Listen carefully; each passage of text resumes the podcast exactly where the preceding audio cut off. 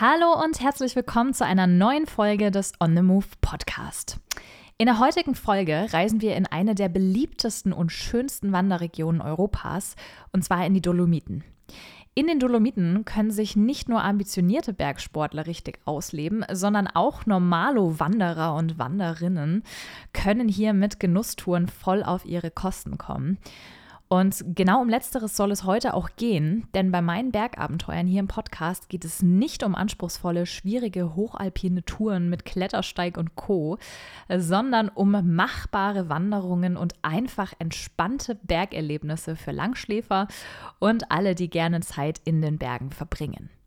Los geht's also einmal quer durch Österreich über den Brenner bis in die Dolomiten. Let's go!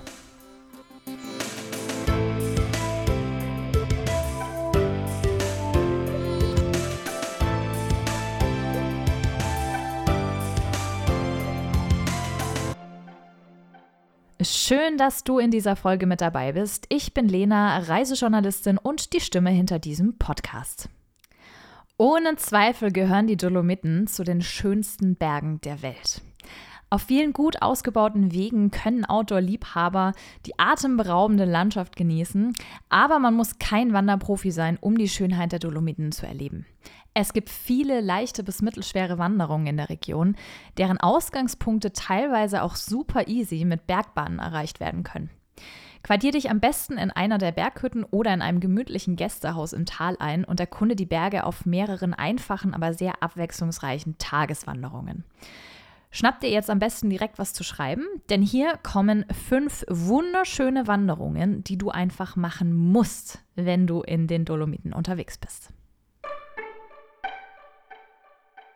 Wir starten direkt mal mit einer Rundtour im UNESCO-Naturpark Puez-Geisler. Es handelt sich hierbei um eine etwa dreistündige, ziemlich einfache und dennoch atemberaubend schöne Wanderung mit Panoramablick und noch dazu eine meiner absoluten Lieblingswanderungen in den Dolomiten. Der Naturpark Puez-Geisler liegt sehr idyllisch inmitten eines der zum UNESCO-Weltkulturerbe gehörenden Dolomitensystems. Und diese Bergkette beeindruckt vor allem durch eine außergewöhnliche Vielfalt an verschiedenen Landschaften und Gebirgsformationen. Von der Bergstation des Kohlreiser-Lifts startet der Weg und verläuft über grüne Almwiesen mit bezaubernder Alpenflora und Fauna. Und man will einfach nur überall stehen bleiben und Fotos machen. So schön ist das da. Übrigens, ein echtes Highlight der Wanderung. In der Nähe der Bergstation des Kohlreiser Lifts wurde eine Terrasse zum Weltkulturerbe gebaut, die einen atemberaubenden Ausblick auf die beeindruckende Berglandschaft der Dolomiten freigibt. Das sollte definitiv nicht fehlen und es ist ein unglaublich cooler Fotospot. Abhängig von eurer Zeit und eurem Fitnesslevel kann diese Wanderung auch noch individuell angepasst und verlängert werden, da viele verschiedene Trails hier zur Verfügung stehen. An den Infotafeln der Berg- und Talstationen sowie in der Touristeninformation vor Ort findet ihr Karten und auch Flyer sowie sämtliche Infos rund um den Naturpark. Wer eine schöne, aber trotzdem relativ einfache Bergwanderung sucht, für den ist diese Tour definitiv ein Muss. Als zweites habe ich für dich die Seiser Alm Rundwanderung. Vielleicht hast du von der Seiser Alm ja schon mal gehört. Sie ist das größte Hochgebirgsplateau Europas und ist voll mit Wander- und Bergsportmöglichkeiten.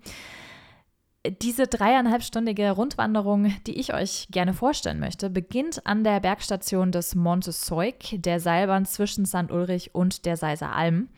Der Weg führt dich entlang üppiger grüner Bergwiesen durch Wälder und zu gemütlichen Almhütten wie die Rauchhütte, wo du ganz authentisch Kaiserschmarrn essen und zwischendurch ein kaltes Radler genießen kannst.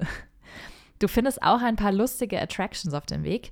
Zum Beispiel gibt es eine riesige Bank, auf die du klettern kannst, um dann ein paar Fotos zu machen. Das ist ganz lustig.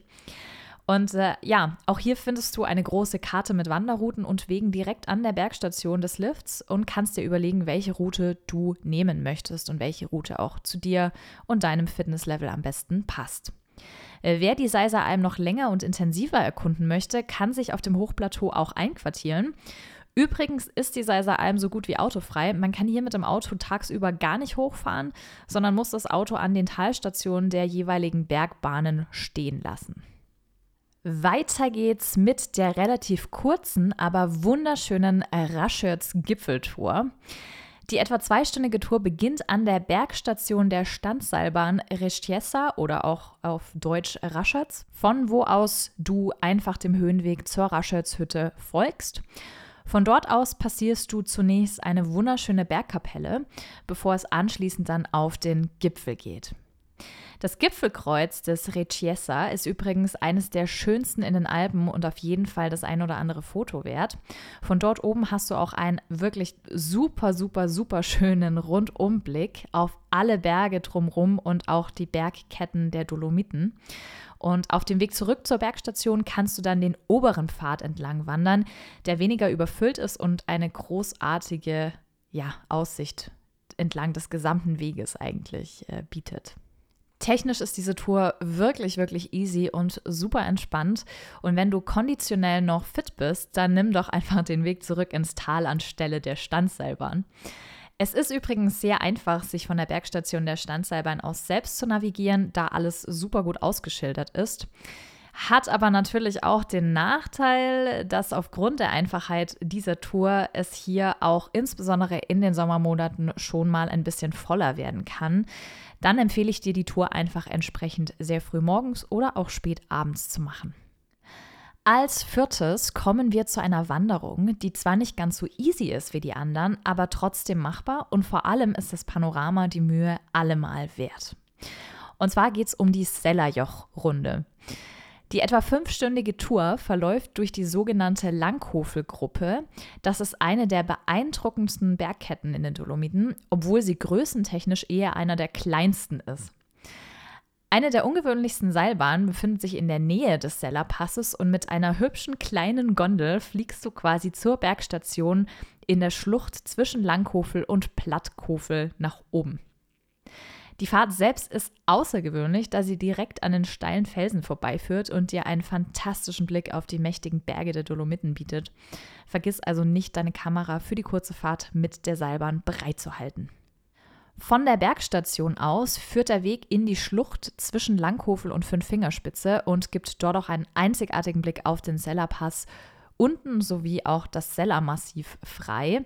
Weiter nimmst du dann den Weg ins Langhofeltal und in Richtung Refugio Vicenza, eine Hütte, wo du dich dann ein bisschen entspannen kannst und erfrischen kannst. Und äh, von hier aus steigst du weiter ab und genießt die atemberaubende Aussicht auf die Seiser Alm.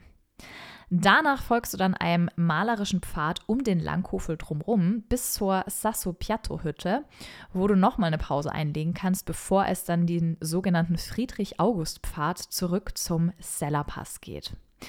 Diese Wanderung findest du auch in vielen Bergführern und auch gemappt in sämtlichen Wanderportalen im Internet. Übrigens gibt es unterhalb der Langhofelgruppe auch noch andere wunderschöne und nicht zu anspruchsvolle Wandertouren, wie beispielsweise die 17 Kilometer lange Murmeltierrunde, auf der man wie der Name schon sagt, häufig Murmeltieren begegnet. Diese Tour solltest du allerdings schon morgens beginnen, da sie einfach, ja, doch äh, gute fünf, sechs Stunden dauert. Zuletzt empfehle ich dir noch die vierstündige Refugio Poets Tour. Du beginnst diese Tour von der Bergstation der Seilbahn Kohl Pradat, von wo aus es zur Poetshütte auf gute 2475 Meter geht. Unter guten Bedingungen ist dies eine wirklich ziemlich einfache Wanderung mit herrlicher Aussicht und einer einzigartigen und schon fast bisschen surrealen Mondlandschaft um einen drumherum. Und äh, auf der Poetshütte kannst du dich dann erfrischen und auch die schöne Aussicht genießen. Zurück geht es dann über den gleichen Weg. Ja, zum Schluss habe ich für dich noch ein paar allgemeine Tipps und Best Practices für die Dolomiten. Ja, als erstes möchte ich dir das Grödnertal nochmal ans Herz legen. Und zwar ist das Grödnertal ein super Ausgangspunkt für sämtliche Wanderungen in den Dolomiten. Das Grödnertal wird lokal Val Gardena genannt. Und wenn du ein paar Tage dort verbringen möchtest und viel wandern willst, dann solltest du dir mal überlegen, eventuell die Gardena Card zu kaufen. Die Gardena Card beinhaltet zahlreiche Bergbahnen in der ganzen Umgebung. Du solltest es dir aber auf jeden Fall im Vorfeld mal ausrechnen, ob sich das lohnt oder nicht, denn die Gardena Card ist nicht gerade billig. Stand jetzt 2022 kostet sie, Achtung, 85 Euro für drei Tage beziehungsweise 115 Euro für sechs Tage. Die meisten Lifte kosten regulär um die 20 Euro für Hin- und Rückfahrt, also Berg- und Talfahrt. Du müsstest also innerhalb von drei Tagen mindestens vier verschiedene Lifte nehmen, damit sich die Gardena Card wirklich lohnt. Ich verlinke dir in den Show Notes äh, noch einen Flyer der Gardena Card mit Infos und auch einer Wanderkarte für die Dolomiten. Der Flyer ist für den Anfang auf jeden Fall schon ganz gut.